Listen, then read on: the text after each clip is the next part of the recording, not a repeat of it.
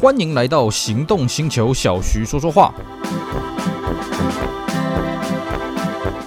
Hello，大家好，我是 Celsius，非常高兴呢，又在这边跟大家空中聊聊天。今天呢，我们一样继续来跟各位介绍当年的经典车款。今天呢，我们要介绍的主角是 Honda Accord 第五代啊，那这个在台湾俗称叫做 K7。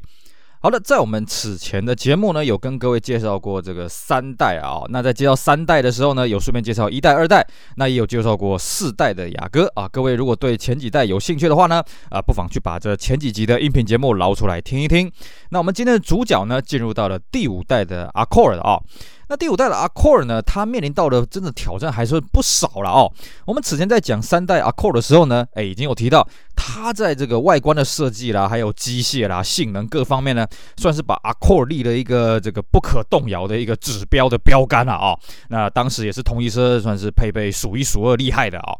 那也就造成了一个问题是什么？就是四代的 Accord 哦，其实我们这样子一路看过来哦，真的四代的 Accord 或许啊开过人会觉得它评价不错，但是你比较起它的科技性啊，它产品的这种新颖度啦、话题性啦，哎，真的跟三代落差很大哦。一个最简单的哦，这个四代跟三代的外观摆一起哦，这个四代真的是完全就逊掉了啊。那么再来是什么呢？再来就是在第四代的时候，因为呃日本当时处于泡沫经济了哦，所以。阿 c o r 这个车子衍生出一堆乱七八糟的双生车了啊。在其实第二代的时候呢阿 c o r 基于经销商的关系啊，已经衍生出所谓的 Vigor。但是呢，到了第四代的时候呢，哇，衍生出更多了，什么 Escort 啦，什么 Inspire 啦，哦，什么都乱七八糟的哦。所以呢，这个第四代的 Accord 在日本当地的这个呃产品的形象呢，就变得比较混乱一些了啊、哦。那么当然了，这个很好玩的是什么？虽然在日本当地呢，这个四代的雅阁的这个形象呢，没有像三代这么的强啊，评价也没有三代那么的高，但是在海外啊，是完全颠倒了。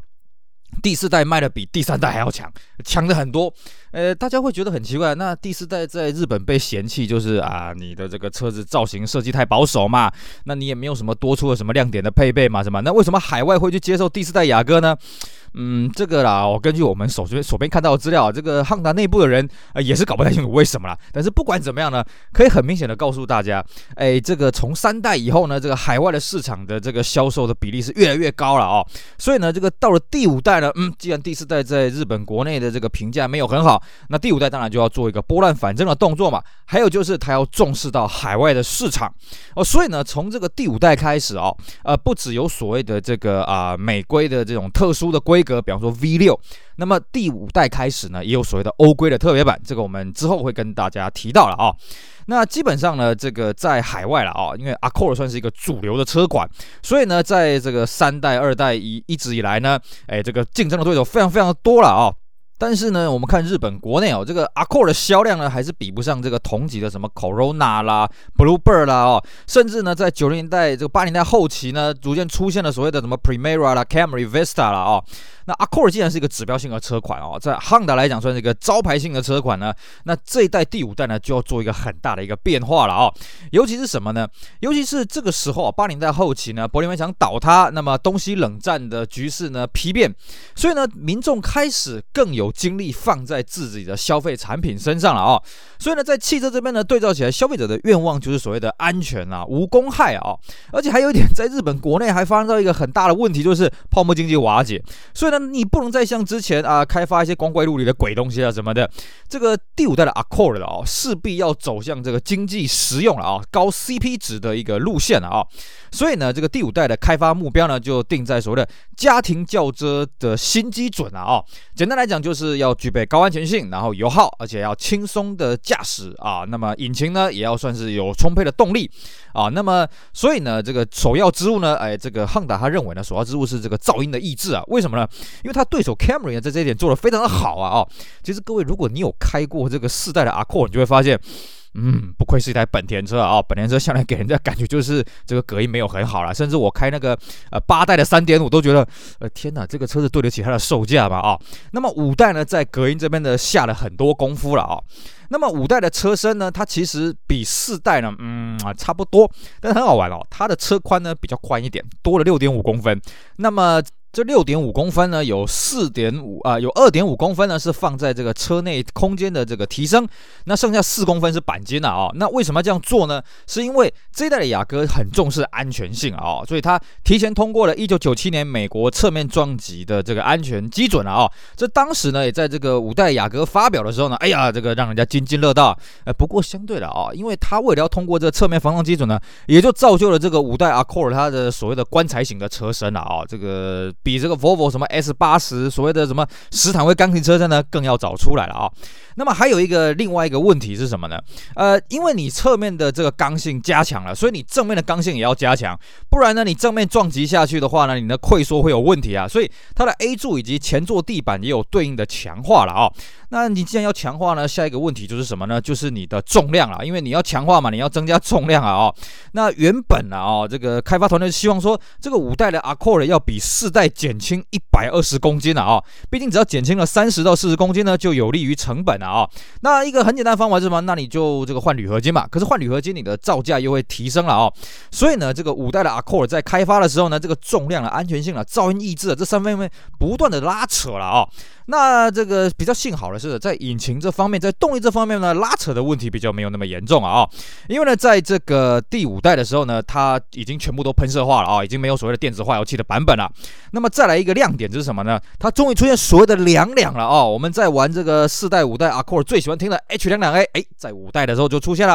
啊、哦。它启用了这个所谓的双凸 VTEC，而且呢，这个启动的时间点呢，降低到两千三百转到三千两百转，所以呢，它提升了动力，又增进了油耗。而且比以往轻了一公斤，甚至呢，这个原厂还标榜说它的扭力可以分成四个阶段来不同的输出了啊、哦。那剩下的就是它底盘基本上没有改太多了。那基本上你把这个四代五代哦两台车摆在一起呢，那个引擎是长得基本上差不多了哦，底盘基本上长得差不多。但是呢，它它的 A 背的结构有稍微这个变化了一些了，所以它的抓地性呢，呃，开起来是感觉是更棒了一些。呃，毕竟啊，各位说，那为什么它不要做比较大幅度的变化呢？第一个了啊、哦。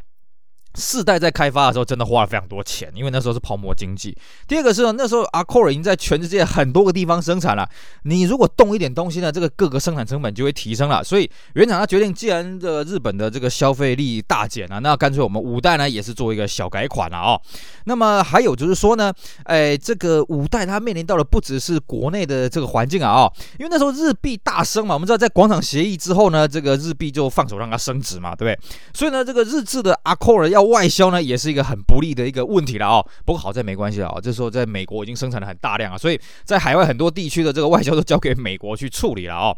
那么基本上啊阿 Q 的这个车子在生产的到这个五代的发表之前呢，已经生产了十七年了，总共生产了七百二十万台。美国呢就卖了四百多万台啊，这非常的重要，已经超越日本的这个销量非常多了啊、那么在五代的雅阁呢，既然如此，它就外观就是由美国、日本跟欧洲三者去比拼了啊、那最后呢，选择的案子是这个日本的这个案子啊、那么再来，我们刚刚讲到说，诶，它的这个车身的设计呢，当然要走的比四代来讲要在运呃运动感一点，要再动感一点。所以呢，它基于这个考量呢，它车宽既然拉宽了啊、哦，所以它车长诶反而还缩减了哦，这个很好玩哦。那这个车长呢缩短了两公分，那轴距缩短了零点五公分了啊、哦，所以呢，研究过这个日本车的应该就知道，所以五代的雅阁它算是一个三难把啊，就是车头挂三字头的所谓的中大型轿车了、哦，不像以前是。五字头了啊，所谓的这个呃小型车的这个范围了哦，但是呢，它的因为它车宽有加宽，所以它的空间呢哦，室内的空间呢其实跟上一代其实差不多了哦，只是说它后座的着坐点哦，因为考量到车长缩短哦，所以它后座着坐点稍微降低了一点，让后座呢比较不会那么的局促了哦。那么在这种前提之下呢，诶，它的车身也变得比较低扁一些，所以呢，它的风阻系数呢进化到零点三三了。美规有写到零点三呢，据说是因为轮胎配置的不同的关系啊。另另外一方面呢，配合这个低扁的车身，那么它仪表板呢有这个拉宽一些，而且它有这个稍微倾斜一点，呃，增加了这个空间的这个宽阔感。还有就是它强调啊，这一代的外观也好，内装也好啊、在日本的设计呃日本的这个设计的阶段呢，它强调这一个字爽快。哦，那么就造就了这个仪表板倾斜一点啊，造就一个比较清爽的感觉啊，甚至呢还故意把这个指针的这个面板呢，一直拉到了这个呃这个冷气这边面板啊，看起来这个更加的这个舒服了啊。那么除此之外呢，还有一个内装的颜色，呃，叫做这个玉绿了啊，Jade Green 啊，这个颜色呢看起来是蛮清爽的。当然，它的车身的配色啊、有七种，也是都是以这个自然色为主轴了哦。那么在日本呢，因为这个时候日本泡沫经济已经瓦解了哦，所以呢，五代的雅阁呢，在日本并没有办什么大规模的发表会了啊。这个车是在一九九三年的九月呢，这个发表的哦。那日本这边的很好玩哦，它的入门的款呢，虽然已经这个全面喷射化了，不过它入门款还是保留了一点八。那么再上去是所谓的二点零啊，F 二十 B，那还有二点二的 F 二十二 B 啊啊。那当然 F 二十二 B 就是有所谓的 VTEC 啊。那么再上去呢，当然就是大家万众期待了啊。所谓的凉凉啊，这个这个 H 二十二 A 啊，S I R。那么另外一个值得一提的是啊，它的这个变速箱呢，在五代开始呢，多了所谓的电子逻辑的四速自排，也就是它有所谓的什么 Prosmatic 啊，那它标榜就是说它有所谓的爬坡逻辑啊，就是当电脑侦测，哎，你好像在上坡的时候呢，呃，它会提早换挡。那么如果它感觉到你在下坡啊，对不起，在上坡的时候会延后换挡，那么在下坡的时候也会延后延后换挡哦，让你有比较充沛的动力啊，那么做成一个挡煞。或者是拉上你的扭力，让你爬坡不用那么的这个疲累了啊、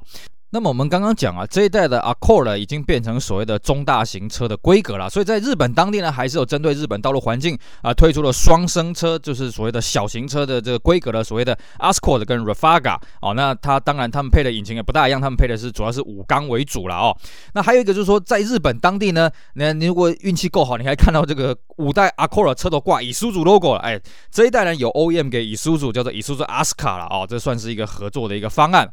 至于呢，在日本以外的地方呢，这个。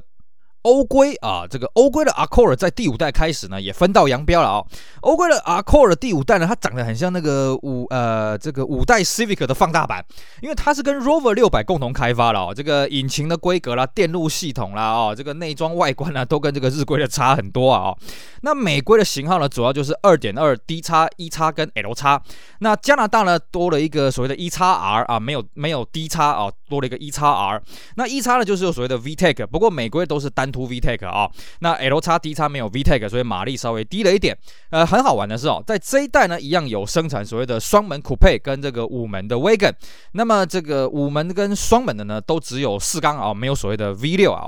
那么这一代呢，一开始出来的时候呢，在日本啊、就这个拿到了这个一九九三年的年度风云车，这是继三代 Accord 在一九八五年拿下年度风云车之后，第二次拿下年度风云车了啊。不过呢，在美国呢，他获得的奖项就更多了啊。这个夯不啷当什么 Ten scar 啦，这个什么年度风云车的什么夯不啷当的奖项一大堆。但是呢，在美国他获得了一个呃，这个 Accord 史上最大的奖项是什么呢？全美失窃率第一名啊！哦，可见的这个车在美国有多受欢迎哦。那么 Accord 在一九九三年发表的第五代呢，是四门的版本哦。那 Coupe 跟 Wagon 呢，是在一九九四年的三月啊、才这个重呃才这个改款。那么并且呢，有同样是跟上一代一样，有逆输回日本，甚至呢还有逆输这个 SIR Coupe 跟 Wagon 的版本回日本了哦。那这个看起来呢，这个 Wagon 跟 Coupe 的这个 SIR 版本好像是日本专属的，我们在海外呃基本上看不太到这个车子了哦。但是那值得一提的是哦，五代的 Accord 也是最后一代有 Wagon 的 Accord 哦，在此后基本上就没有了，一直到到大概第八代的时候，才有衍生出所谓的 Accord Cross Steel。那 Cross Steel 算不算 Accord Wagon 哦？这个还有待商榷了哦。那么比较值得一提的是，它在一九九四年年底呢，衍生出了所谓的 Odyssey 哦。那么这款车呢，啊、就打开了。本田 MPV 的市场，甚至呢，到现在呢，MPV 算是这个本田一个销售非常重要的支柱了啊！就从这个时候呢，开始滥养起来。那么，一九九五年呢，这个五代的 Accord 针对了美国跟澳洲市场呢，推出所谓的 V 六的版本啊，哦，二点七 V 六。那这颗引擎呢，据说是从这个 NSX 这颗引擎去演化而来的了啊。呃，有此一说了，但是我们这样看啊，这个外观上看起来关联性是没有很大了啊。那么二点七呢，它只有四速自排啊，没有所谓的手排的版本，而且呢，它的车头因为它引擎比较大一点哦，所以它车头 A 柱以前呢，跟其他四缸版本是不大一样哦。它车车头引擎是好像长了五公分还是七公分啊？也就是叶子板、引擎盖什么都是不共用的。另外是它的铝圈，它的那个 offset 也都不一样啊。所以呢，这个 V6 的铝圈呢是不能放在这个四缸的铝圈啊。这个我亲自试过了啊。那么还有一个就是说它的。V 六的版本，它的车头呢是第一次小改的这个造型啊、我们跟各位稍微说明一下，五代雅阁呢，它改过两次啊、第一次呢是把车头的这个水箱罩中网呢，啊、这个 logo 放上去啊、因为最前期它的这个 logo 是放在引擎盖的这个最前端这边了啊、那么第二次小改呢，就是把尾灯给放大。可是呢，V 六的版本呢，它一开始出来的时候就是已经是第一次小改的这个水箱罩了啦啊、所以它没有你怕看不到那个 V 六啊，这个 logo 在引擎盖上面，这个基本上你看不到的了哦。那在台湾这边呢，呃，台湾这边这一代的标榜的术语呢，叫做中横世代得意雅阁了啊，象征的就是世代交替啊，这在广告上打就是，哎，这个儿子呢带着老爸一起出席重要的场合啊，老爸呢也抢着要开这个 Accord 了哦。那么同样呢，在台湾也是维持着这本地生产跟进口并行。那入门的版本呢，当然已经没有所谓的这个跟日规一样嘛，已经没有所谓电子化油器了啊。入门的以上啊都是喷射的了啊，入门开始就是喷射的。但是呢，同样保留着五速手排的版本哦。入门叫 LXi，上去是 XEI。那 XEI 还有所谓的阿法跟贝塔，阿法就是有单单单啊。贝塔就是有，哎，等等我想一想，阿尔法跟贝塔一个是有安全性的，一个是有安全性加 ABS 了。哦。至于哪个型号是什么的，我现在有点忘了啊、哦。那么同一时间呢，也有做进口的版本的 D 叉 L 叉跟 E 叉了哦。那比较好玩的是哦，这一代的双门版本南阳应该是没有引进的。我们看到的大部分双门版本都是水货啦，而且水货呢基本上也只有到前期啊，后期的水货我们也没看到双门。至于五门呢，大概都是留学生自己带回来，而且五门的五代雅阁啊，现在真是天价，因为那个数量。比起四代少很多，因为四代的五门呢，还这个南阳代理商还有正规的引进啊，五门基本上都是极少数的水货了啊。那么这一代的这个手牌的版本呢，它只卖到了中期的第一批啊啊，但是据说有三台后期的版本啊啊，那这三台后期版本是怎么来的呢？据说那个时候他们是要投标这个这个有关单位的一个标案啊哦，据说是高速公路那边的标案啊，那流出来三台，那这三台呢，这个配备都相当的好啊，因为其实原本的这个手牌只有在 XLI 这个型号，那 XLI 我们去分辨它怎么样去外观去分辨，就是你看它这个窗框没有镀铬啊，就是熏黑的，那么它没有铝圈。可是呢，这三台后期的这个手牌呢，它的窗框是有镀铬的，而且还有铝圈，它配备非常的好啊，它配备基本上就是到 XEI 的等级了啊，这个算是一个非常特殊的车子，因为我曾经有接触过一台，我当时也是觉得这不可能是真的，我看到它原厂资料发现，哎，出厂资料发现，哎，这这是真的是原厂出来的手牌，而且没有改过啊，算是相当的特别。那么这里必须要跟各位好好的推荐哦，这个 ako 的。手牌啊，哦，这个车真的超级好开啊！因为我曾经就买过一台来玩过啊，这个。雅库的手排哦，是我开过所有手牌车里面最好开的，而且呢，它后来也成为我的教练车。这台手牌的五代阿库了，成为我这个遭遇无数英才啊，包括教我妈开手牌呢，都是靠这台车子哦。它的离合器的踩放非常的简单，那么档位非常的明确，而且更厉害是什么？教了这么多菜鸟来开这台阿库的练手牌呢，我的离合器竟然还没有烧掉过啊！这个买到最后拿去报废呢，哎，这个离合器三宝通通没有换过啊！我这个车真是耐操，而且呢，它有反向平衡轴。那手排你又可以拉转速，所以你大概拉到五千转的时候，你会听到反向平衡轴的声音，非常的好听哦。我甚至觉得比 VTEC 都还好听了哦。有时候不自主的会这样子乱拉转速了啊。不过呢，这边还是要跟各位提醒哦，呃，五代的 Accord 跟四代 Accord 都有一个很烂的一个毛病，就是它的水温表不太准哦。它的水温表基本上是你五分钟之前的水温，所以呢，你看它的水温表的温度拉起来呢，引擎大概也挂掉了。所以为什么方间会说，哎呀，这个 Accord 这个引擎呃呃不太耐啊，容易冲掉？哎，主要是我觉得主要是水温表，还有就是它因为反向平衡轴的关系哈，你。不不自主的会喜欢去拉转速了啊、那么再来就是呢，它的通病呢跟四代一样哦，它的这个分电盘一年会坏一次啊，所以呢，我们都会建议，如果你要买这个车的话，分电盘车上一定要放一个啊、哦，因为你会在哪里顾路你不知道。那你说你要叫拆料行来送这分电盘过来呢？呃，这有点这个缓不济急啊，还不如自己先去备一个啊、哦。那么再来就是它的车内的空间哦，虽然原厂是说了，它跟上一代的空间是一样，我们自己乘坐是发觉。嗯，小了一点，但是呢，舒适度有提升不少，而且呢，它因为这个我们刚刚讲的棺材型的车身啊，所以它的坐在里面那种安全性的感觉呢，哎，是还蛮明显的啦啊、哦。所以呢，基本上我们可以说这一台啊，这个五代的 Accord 它是兼具了这个安全性啊，还有实用性，还有呢，它前后双 A 臂，所以它操控的乐趣也真的是不错啦。在同时来讲，我可以说根本就没有对手可言，也难怪这个车子啊，在美国、在日本可以拿到那么多的大奖啊哦。